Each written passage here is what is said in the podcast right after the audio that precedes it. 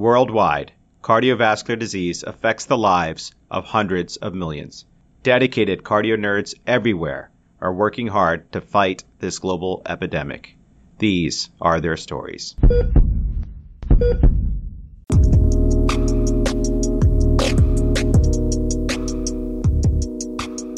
cardio-nerds. My name is Julie Power. I'm a second-year cardiology fellow and future chief fellow at the University of Minnesota, affectionately known to us as the U.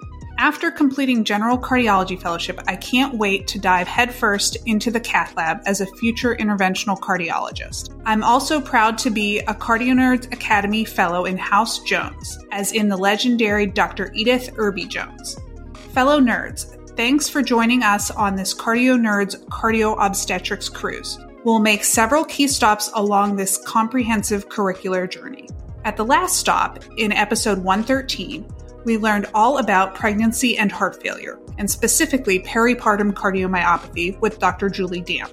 Now join us for our next port of call at the Massachusetts General Hospital to learn about pregnancy and coronary disease with Doctor Melissa Wood.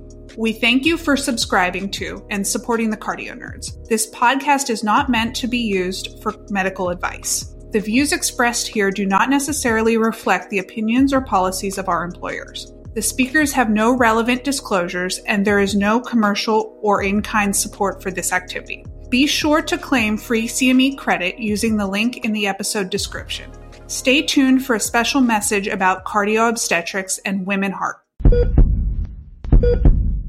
Hi, everyone. I'm here today for another amazing episode of the Cardio Obstetrics series with the Cardio Nerds. Today, we're going to bring you some very important information on acute coronary syndrome and coronary artery disease in pregnancy. I'd love to introduce you to our fellow episode chair, Priya Kothapalli. Priya is a current general cardiology fellow and future interventional fellow at U T Austin and a proud Cardio Nerds ambassador. She's put together a great discussion for us all to enjoy today. So welcome, Priya. Thank you, Natalie, for the introduction, and thank you, Amit, for having me. I'm Priya Kothapalli. I'm a very proud CardioNerds ambassador, and I'm extremely happy to be here today for this episode. I'm so excited to introduce you guys to Doctor Melissa Wood, our faculty expert. Doctor Wood is a cardiologist at M G H, where she is one of the founders and co-director of the Corrigan Women's Heart Health Center at M G H. She's authored two books, Smart at Heart and Thinfluence, and she's made substantial contributions globally in promoting awareness of gender disparities in cardiovascular disease. She's the incoming chair-elect for the A C C Board of Governors and is one of the leading experts in the world of spontaneous coronary artery dissection, otherwise known as SCAD. We're so excited to have you here with us today, Doctor Wood. Thank you for making the time.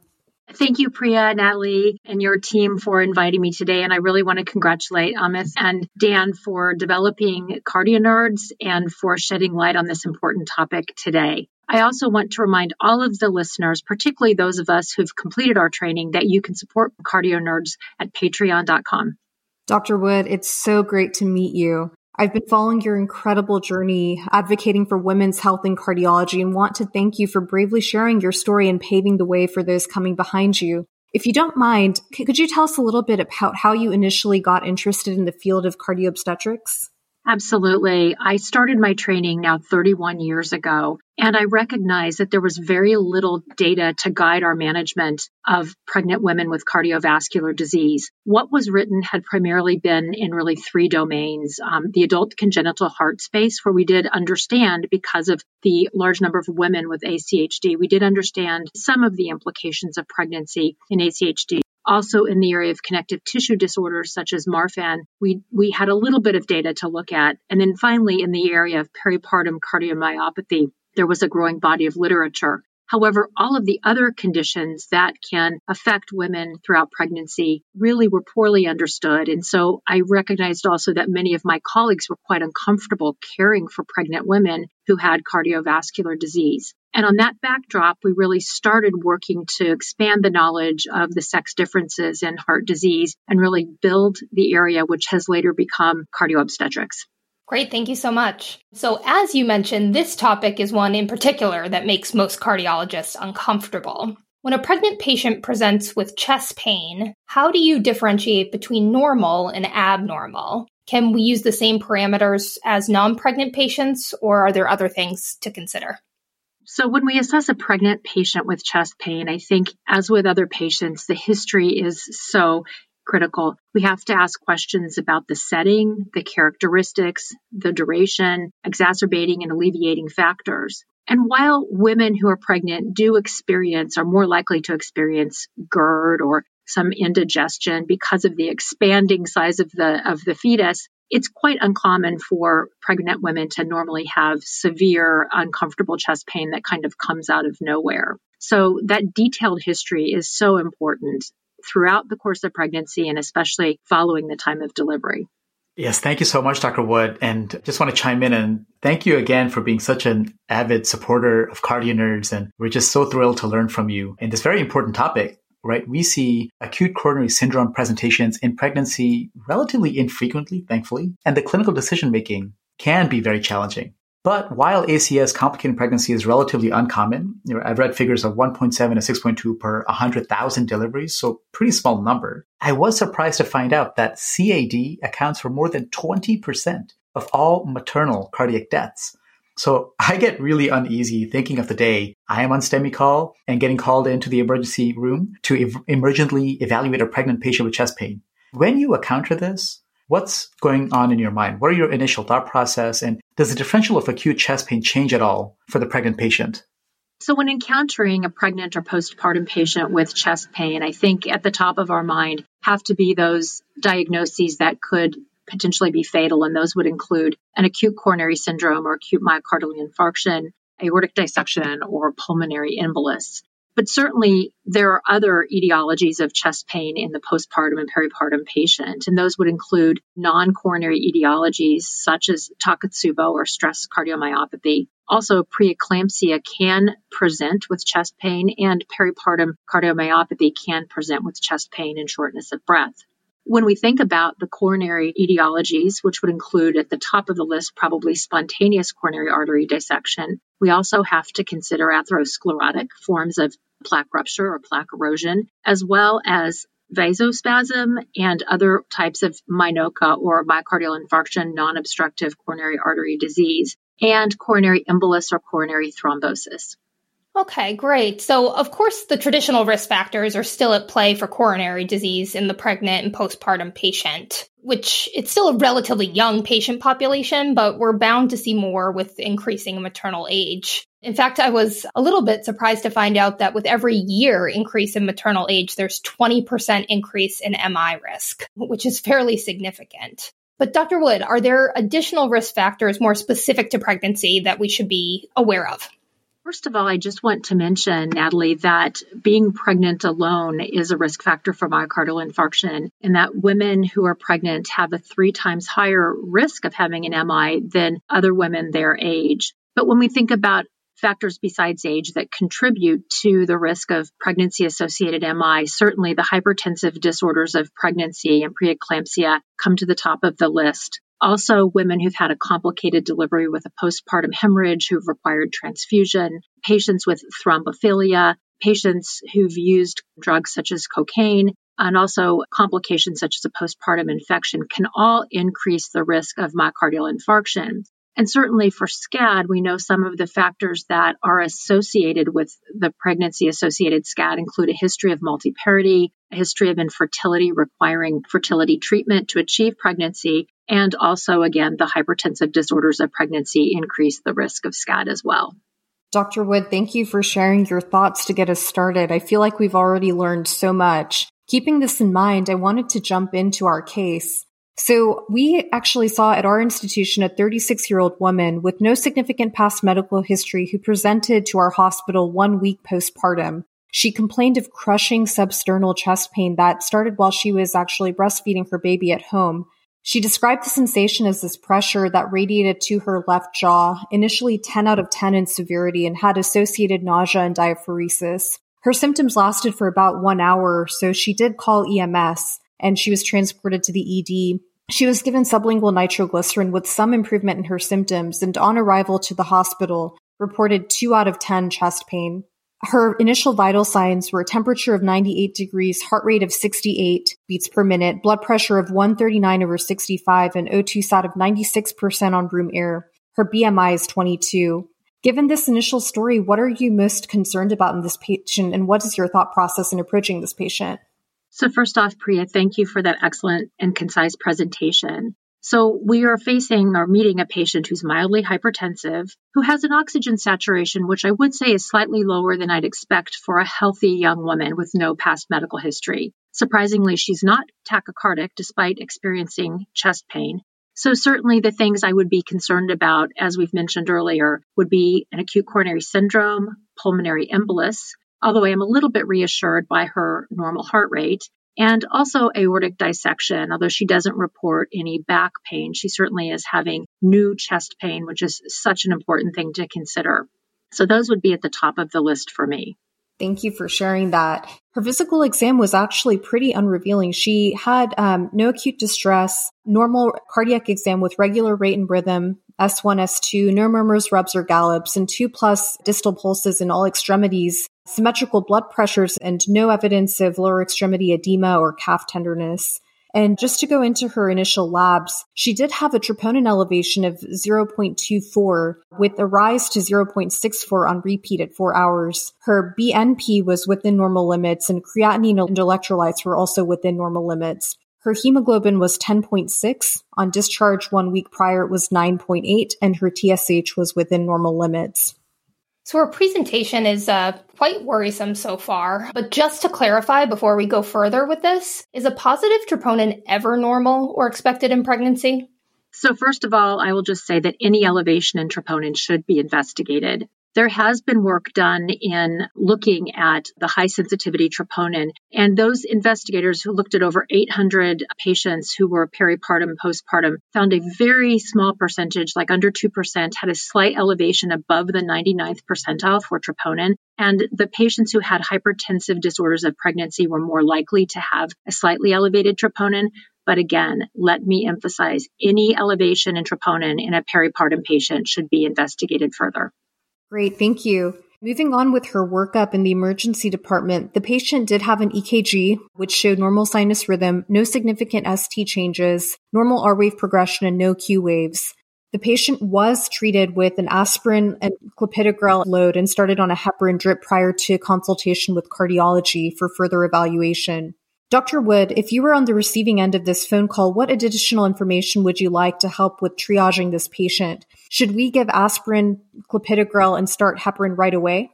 The first thing that I would want to find out is whether or not, although when she initially presented, whether or not she was still experiencing chest pain. And I think my goal would be to try to alleviate that chest pain. I certainly think that treating her with aspirin and clopidogrel would make sense. I would try again to alleviate the chest pain with nitrates if possible. If she was having ongoing chest pain, I would even consider starting a low-dose nitroglycerin drip if she had a substantial blood pressure that would allow that. With regard to heparin, I will say that in patients who are not pregnant and not postpartum who present to the emergency room with chest pain, even if we think remotely there could be SCAD, we will still treat them according to the A C S guidelines, which would include um, starting the heparin.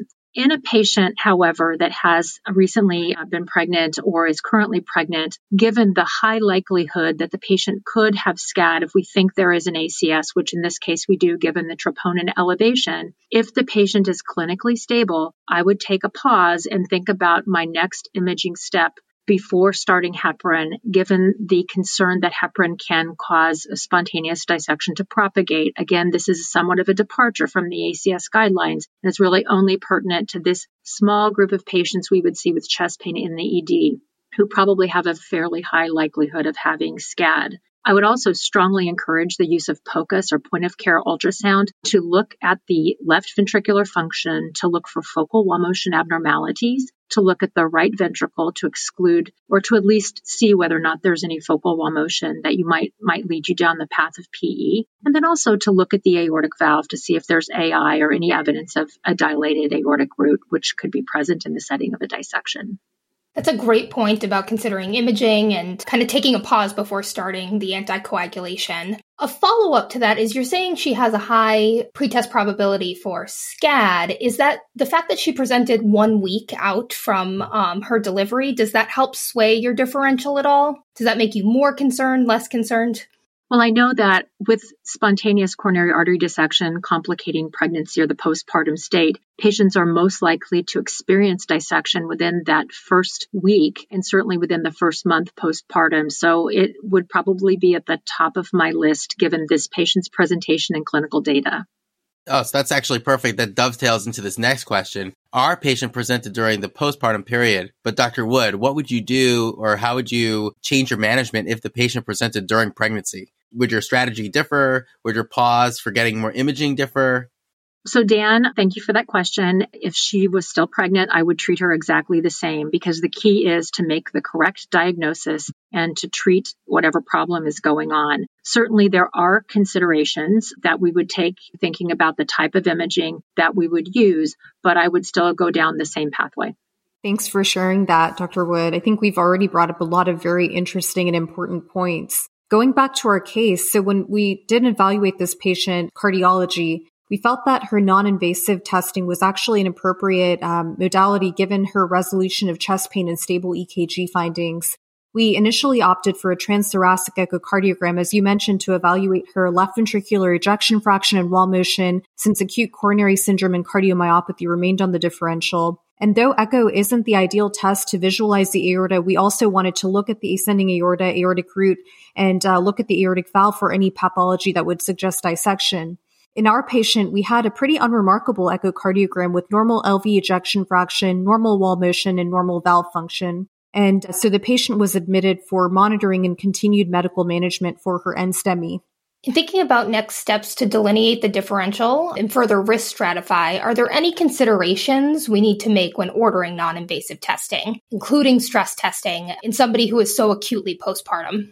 Certainly, I think in someone who's both acutely postpartum and has had uh, a non-S T segment elevation M I presentation, I certainly would want to avoid stress testing at this point. And I think I would, given her clinical stability, think about the utility of C T angiography.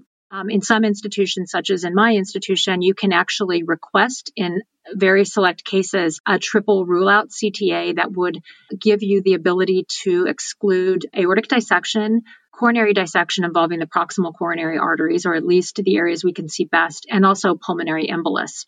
So Doctor Wood, earlier when Dan asked this question about how your initial approach would differ if the patient had been antepartum, you know, still presenting during pregnancy as opposed to postpartum, I love your point about how your approach wouldn't differ. Right, because I think that's the the pause that many of us take and makes many of us uncomfortable who aren't used to taking care of pregnant patients. So let me ask a related question. For patients who are pregnant, are there limitations on what imaging modalities you can use for an ischemic workup?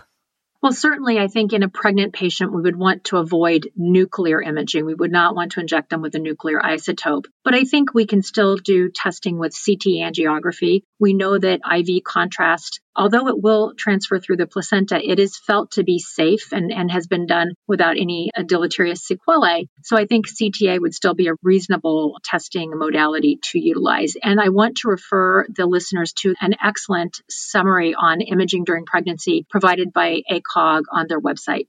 I will definitely be looking that up, Doctor Wood. Thank you for sharing that resource. I think this is a topic that makes all of us extremely uncomfortable, especially when we're making decisions about putting these patients through any kind of testing that could potentially expose a fetus to any kind of adverse effect. And so thank you for sharing that. You know, in our patient, unfortunately, she did have recurrent ten out of ten chest pain overnight. Her labs remained stable and her rhythm was stable also at the time of symptom onset. Her E K G did show these diagnostic S T elevations in the anterior leads, prompting an, a STEMI activation overnight and emergent left heart catheterization. What's your differential diagnosis when you get called about this? If the patient was still pregnant, would you still activate the cath lab? So obviously at the top of my differential is an acute myocardial infarction with extension of whatever problem caused her to present in the first place. I would absolutely activate the cath lab, and I would certainly do that whether or not the patient was pregnant. How do you approach pharmacologic therapy in this setting for heart rate and blood pressure control, as well as for angina symptom control? What medications would you use or completely avoid in patients who are pregnant, postpartum, and breastfeeding? Thanks for that great question. And once again, I want to refer you to a source. I'm going to refer you actually to the Sex Differences in Cardiac Disease textbook that Nidhi Agarwal and I co-edited, and I think every fellowship should have a copy. There are some fabulous chapters on pregnancy, on spontaneous coronary artery dissection, and a whole chapter devoted to pharmacology in the pregnant patient. And there are some tables that are extremely helpful in sorting out medications that are safe to use in pregnancy and safe to use in nursing women. With regard to treating chest pain in a pregnant or postpartum nursing patient, I think it's important to remember that the mainstays of our therapy, including aspirin, nitrates, heparin, and beta blockers, are all safe and can be used both in pregnancy again and in women who are nursing. In patients who require additional medication to treat their angina, in addition, obviously, to the ones that I've already mentioned, we can safely use nifedipine and verapamil, although remember, in patients who are breastfeeding, they can be excreted into the breast milk, but are still felt to be safe overall. With regard to D A P T, we can certainly use clopidogrel in a pregnant patient in addition to aspirin. However, it's important to remember if the patient is going to have neuroaxial anesthesia, such as an epidural, you are going to need to stop that if it's being electively used one week prior to neuroaxial anesthesia. And we like to avoid P two Y twelve inhibitors, in particular, clopidogrel is the only one that's really been studied. We like to avoid it in women who are nursing. However, in select cases, it has been used in women who have fresh stents without any untoward effects, but some clopidogrel does make its way into the breast milk. I want to just remind everyone that it is unsafe to use A C Es and A R Bs, D O A Cs. We discourage lytics. You know, they have been used in rare cases in pregnant women, and statins should also be avoided in pregnancy. So those are important things to remember. There's no data on aldosterone antagonists, although we don't usually use those in this particular setting. Thank you so much for such a comprehensive response, Doctor Wood. You know, which medications are safe and not safe during pregnancy and lactation is something that, you know, again, we, we all need to go back and refer to. And I appreciate you referring us to this wonderful book you wrote with Doctor Nidhi Agarwal, Sex Differences in Cardiac Disease. I have to say the graphics in this book are absolutely lovely and so inviting. We'll put a link for this book in the episode description. Uh, so for our audience, definitely check it out. I'm happy to say I just got my copy last week. And I have to give complete credit to Doctor Agarwal, who's just not only a fabulous cardiologist, but an incredibly talented graphic designer as well. We'll have to invite her to speak with our CardioNerds Academy folks, where we actually have um, graphics and illustrations as one of the rotations. I'm delighted to say that I just heard her. She came and gave a Grand Rounds talk at Hopkins, which was absolutely fabulous. And one of the ways that I actually discovered this amazing book. So yeah, definitely got a great preview with her purview of such an important topic. Thank you. So going back to our patient, so we did end up taking this patient to the cath lab. She underwent left heart catheterization via right radial artery approach. She was fully heparinized for the procedure and had already received a dual antiplatelet therapy prior to arrival to the lab. Diagnostic angiography demonstrated actually type two spontaneous coronary artery dissection involving the mid-L A D and distal R C A. There was TIMI two flow, which is considered sluggish flow into the mid to distal L A D, and TIMI three flow, which is considered brisk flow into the distal right coronary artery and the right posterior descending artery vessels. So I know there are different types of SCAD. Can you speak a little bit, Doctor Wood, about these and, and how it impacts your management depending on the different varieties? Absolutely. Um, first, I'd like to just say a couple things about coronary angiography in pregnant and postpartum patients. We know that in general, um, SCAD, patients who have SCAD are more likely to experience iatrogenic dissection. It, it actually occurs in about two percent versus zero point two percent overall. And we know that the risk is slightly higher with a radial approach. So if you think there's a high likelihood a patient is going to have SCAD on angiography, you may want to use the femoral approach.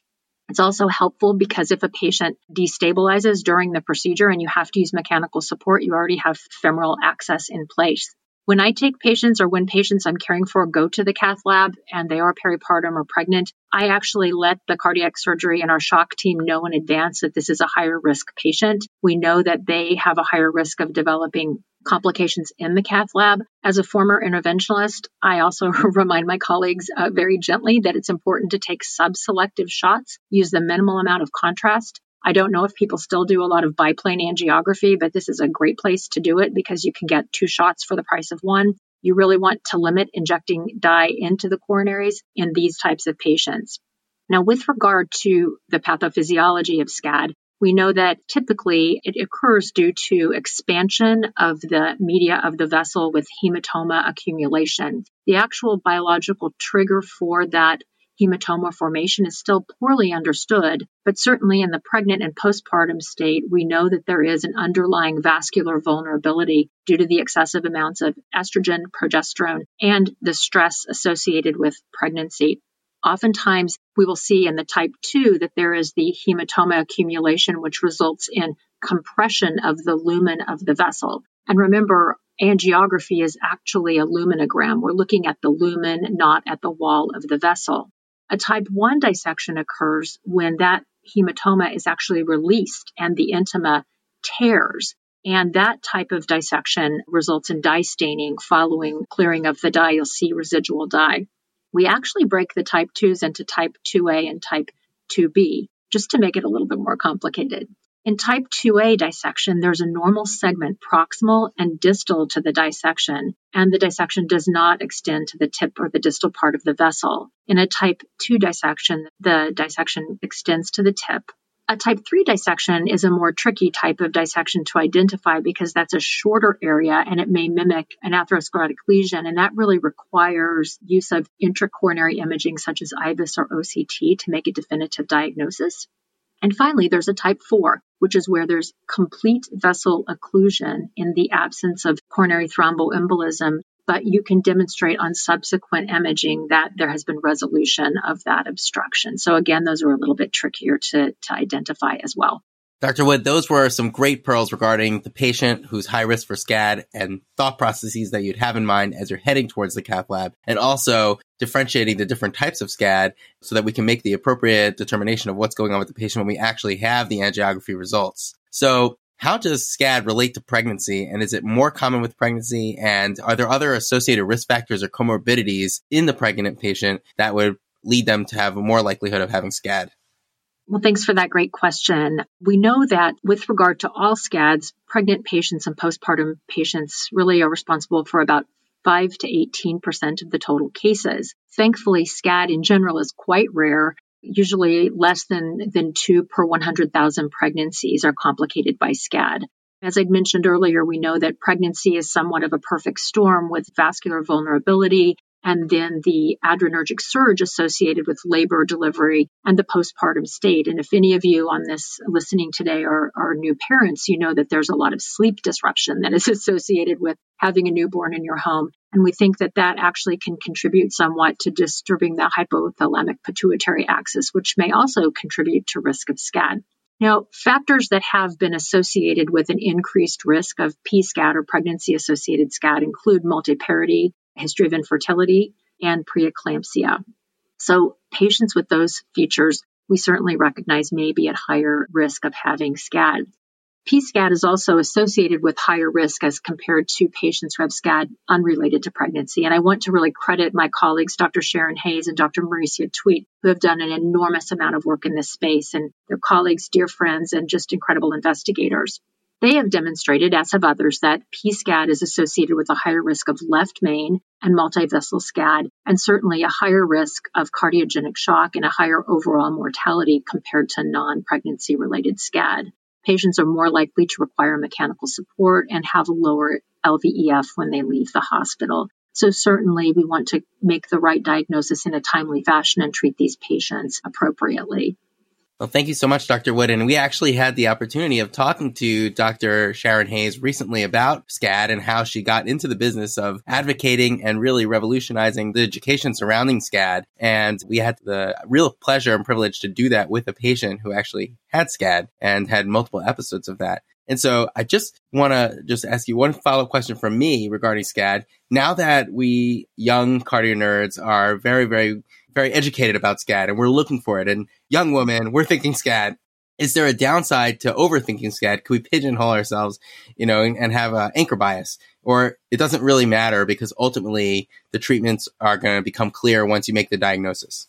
Well, I think Doctor Hayes, Doctor Tweet, Doctor Saw, Doctor Kim, all of us who have been studying SCAD are so excited that the CardioNerds and your generation appreciate SCAD, recognize SCAD. I think that we really need to keep banging the drum and reminding our colleagues, not only in cardiology and internal medicine, but as well our colleagues in obstetrics and gynecology, that we need to take chest pain and shortness of breath in the postpartum, peripartum patients seriously. You've seen the data that's demonstrating the increased mortality in the United States in peripartum patients. And I think that, unfortunately, many patients are sent home with chest pain, or they have chest pain at home and don't realize that it's it's something that they need to pay attention to. So a huge area that we are working to develop further is patient education. So when patients are discharged with that bag with the coupons for Pampers and the coupons for formula, they also have a, an educational pamphlet that says, if you experience these symptoms, call nine one one, or at least contact your medical professional,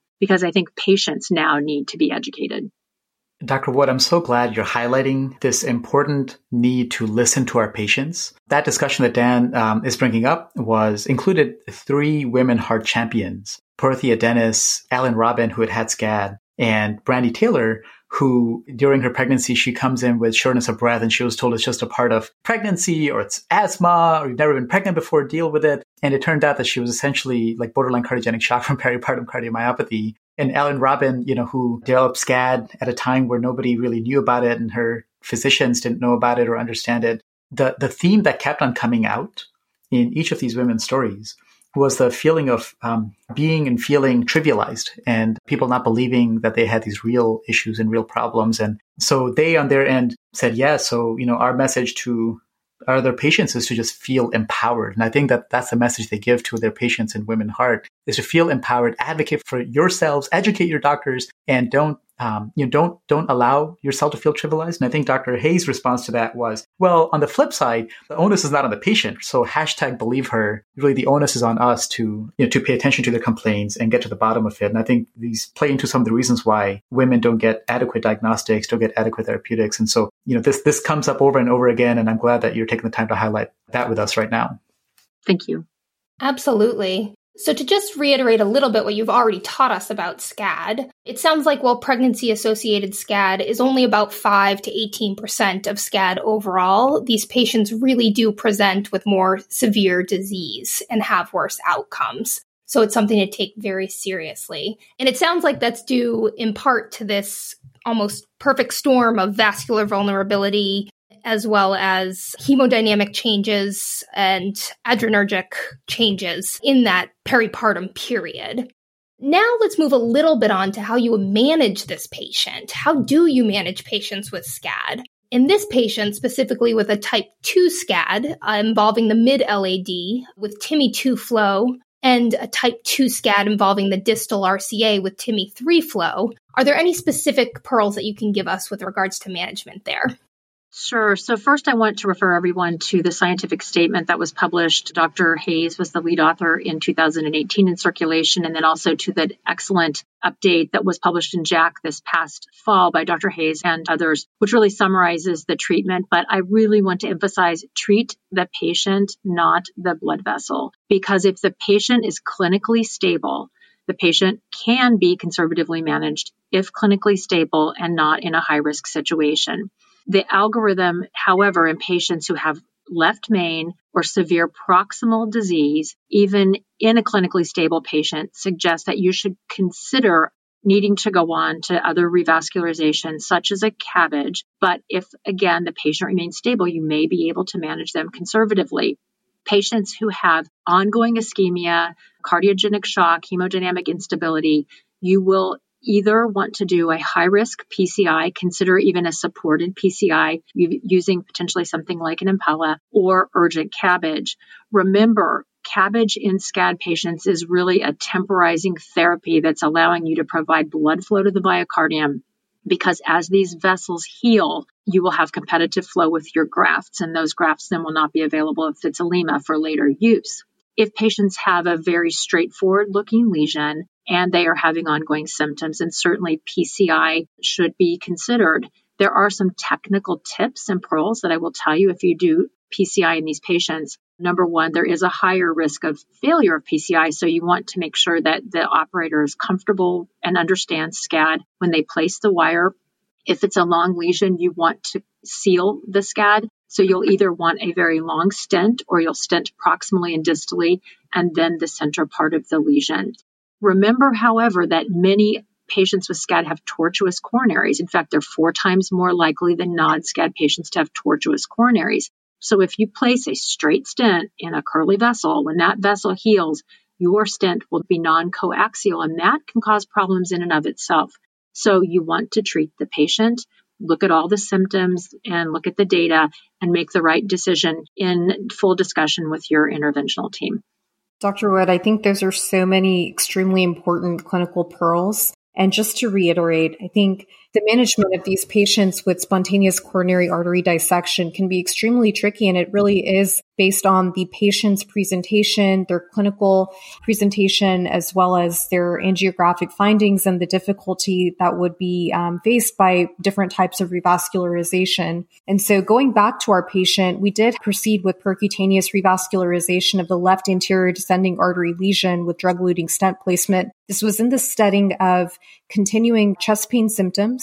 Though the patient was electrically and hemodynamically stable, she had persistent chest pain symptoms in spite of optimization of other parameters. We were thankfully able to wire into the true lumen and uh, place the stent, and then achieve TIMI three flow, meaning brisk flow into the distal vessel with complete resolution of her chest pain. Given that her chest pain symptoms did resolve with the intervention on the L A D, we did not intervene on the R C A lesion. There was TIMI three flow into the distal vessel, and the chest pain did resolve. And so we did not feel that there was any benefit to additional revascularization at that point.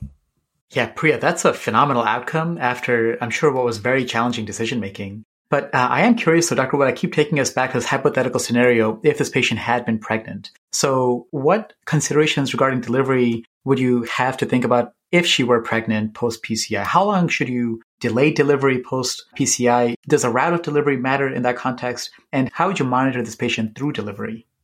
So that's a great question. Um, the European guidelines recommend waiting at least two weeks after myocardial infarction to deliver. However, as many of us recognize, babies don't always wait. The mode of delivery really depends on the maternal and fetal stability. If the fetus is unstable, if mom is clinically unstable, then certainly going on to cesarean section makes sense. We also do cesarean section in women who are actively experiencing ischemia. If someone's stable and is more than two weeks out, you could consider vaginal delivery, but remember, you cannot, if the woman, if the patient is on uh, D A P T, you cannot do neuroaxial anesthesia. And pain control is incredibly important to reduce that adrenergic surge at this point. So patients who are within a tight window of a recent infarct will often end up with a cesarean section, although we recognize in patients who are stable long after SCAD, we prefer vaginal delivery if possible. That's excellent information to keep in mind whenever we see these patients. Thankfully, in this scenario, we didn't have to make those difficult decisions, and our patient was discharged home on aspirin, clopidogrel, and a beta blocker. Doctor Wood, I do have a question. Is there any role for statin therapy in this kind of patient? So while there may be some theoretical benefit with the pleomorphic response that occurs with inflammation soon after infarct, most of us who manage a lot of SCAD patients do not use statins unless we would use them otherwise if a patient showed up in our clinic for uh, primary prevention. So if they have extremely high, you know, L D L in the level of like F H-like levels, or they're diabetic or have other atherosclerotic disease or other risk factors that would qualify them for statin, we will use them. But in a woman who's young, um, of reproductive age, that doesn't have any of those factors, I would avoid using a statin.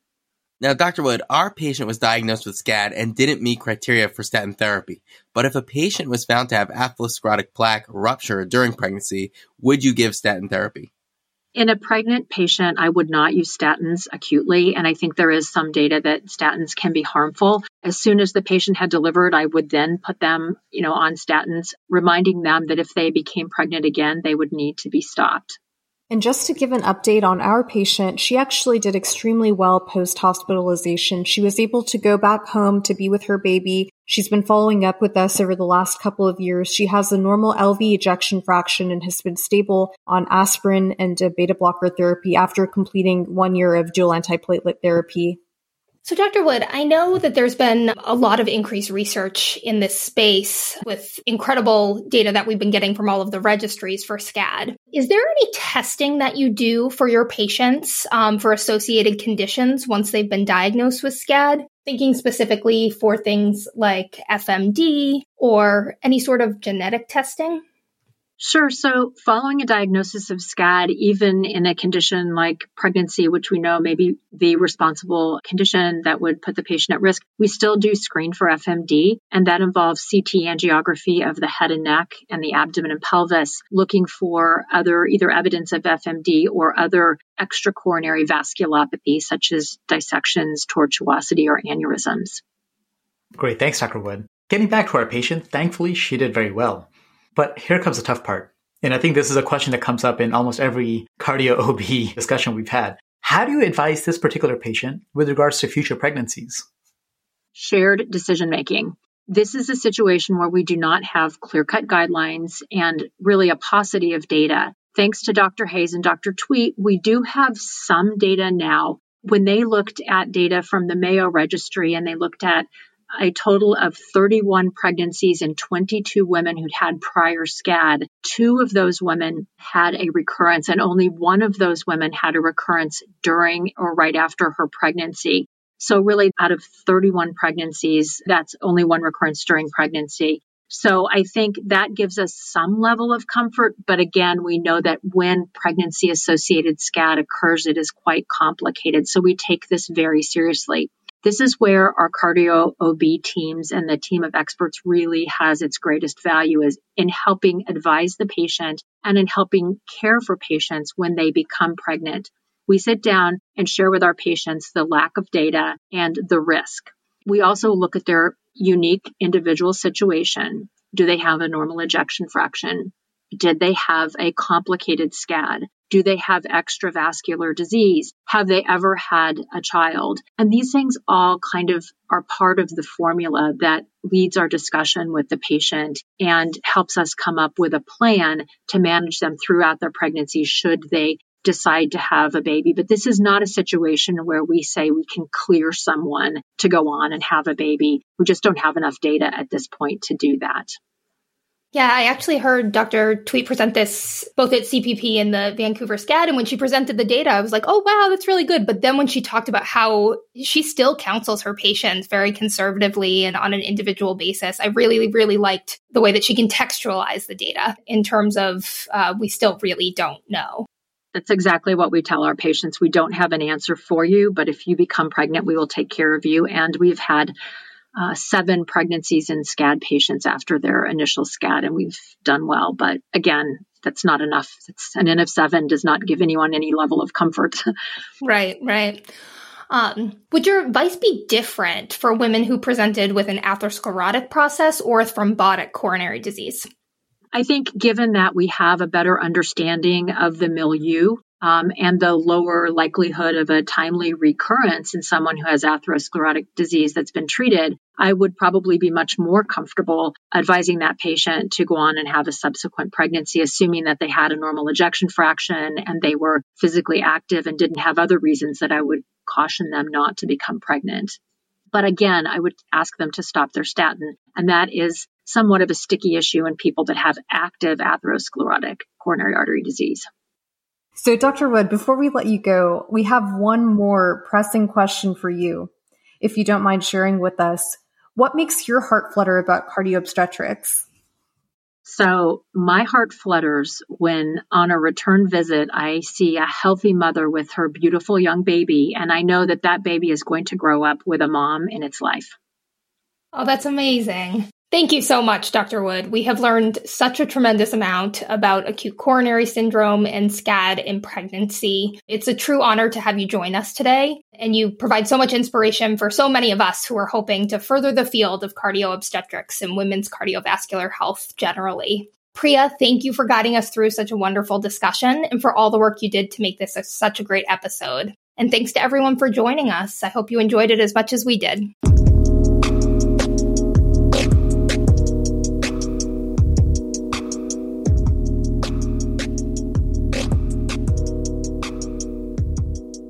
Thanks for tuning in to the CardioNerds Cardio Obstetrics series led by co-chairs and fellows in training, Doctors Natalie Stokes and Sonia Shah, and brought to you in collaboration with WomenHeart, the National Coalition for Women with Heart Disease. This is Doctor Sharon Hayes. I'm a non-invasive cardiologist at Mayo Clinic, where I founded and maintain an active practice in the Mayo Clinic Women's Heart Clinic. I've also been privileged to serve as a mentor and advisor to CardioNerds. With our partner, WomenHeart, I have served as a patient advocate and an advisor for well over twenty years. What is WomenHeart? It was founded by and for women. WomenHeart focuses on serving the millions of women living with or at risk of heart disease, the leading cause of death in women. WomenHeart is dedicated to advancing women's heart health through advocacy, community education, and supports the nation's only patient support network for women living with heart disease.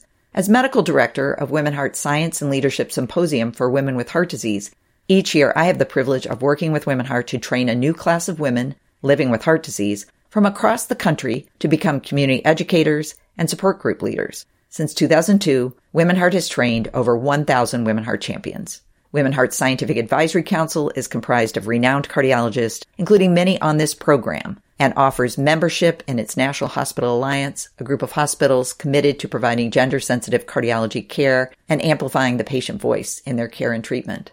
This series is important to me personally since my clinical and research interests include sex and gender-based cardiology, spontaneous coronary artery dissection or SCAD, health equity, and also increasing the participation of women and minoritized people in medical research. Through this lens, I know both how important and also how underemphasized cardio-obstetrics has been. Cardiology has been late to own cardio-O B as a concept and important sub-subspecialty for us as cardiologists and for the women under our care. This series aims to change that. Why? Because cardiovascular disease is the number one cause of maternal mortality. For instance, in my own area of interest, SCAD, it may be considered rare, but it is the number one cause of pregnancy-associated myocardial infarction. Second, even if we only utilized what we know now, if that knowledge was truly and fully translated to practice, most cardiovascular disease and its complications related to pregnancy would be detected, better managed, and often prevented. Third, we have a huge knowledge gap. Women have not been included in medical research, much less reproductive and pregnant women. So the evidence we have to diagnose and treat and predict outcomes is often weak or even absent. And if we think we have insufficient data for women as a whole, there is truly a chasm to cross for as evidence to optimally care for women of color, particularly African American women, whose maternal mortality is two to four times higher than that of white women. So some of you might be thinking, I already am, or I plan to be a cardiologist. I will not be delivering babies, so why should I, as a true cardio nerd, pay attention to or even care about this topic? Well, I'm just going to stop you there. Half the population is women. The vast majority of women in our society become mothers at some point in their life, and presumably all of you had one. As a physician and cardiologist, even if you do not see pregnant patients in your practice, the role of pregnancy in predicting women's future risk of cardiovascular disease is a critical fund of knowledge that is rapidly evolving. You will need it. And as the science builds, specific to cardio-O B, more attention will be paid to cardiovascular risk management in the preconception phase, especially among women with known heart disease. And as a cardiologist, you will be called upon to address complications that occur during pregnancy and increasingly to be asked to assess and proactively reduce long-term cardiovascular risk after pregnancy. Our goal for this series? Raise awareness about the intersection between pregnancy and cardiovascular issues and improve your comfort around caring for women who have had or are at risk for cardio-O B problems. You do not have to be an expert to know how and when to engage the cardio-O B heart team. All you CardioNerds need to pay attention. And as you take advantage of the medical expertise of the participants in this series, I hope you will also take advantage of the expertise that your patients can provide you, either individually or through WomenHeart's trained patient advocates, its champions. I have learned much and have often been humbled by the knowledge, advocacy, bravery, and persistence of women with heart disease and WomenHeart champions and many of my patients. Be open to those insights and learning. To learn more about WomenHeart and how it can support your women patients or to help you do so, or to offer to volunteer or donate, go to women heart dot org. Thank you, and enjoy the Cardio O B series.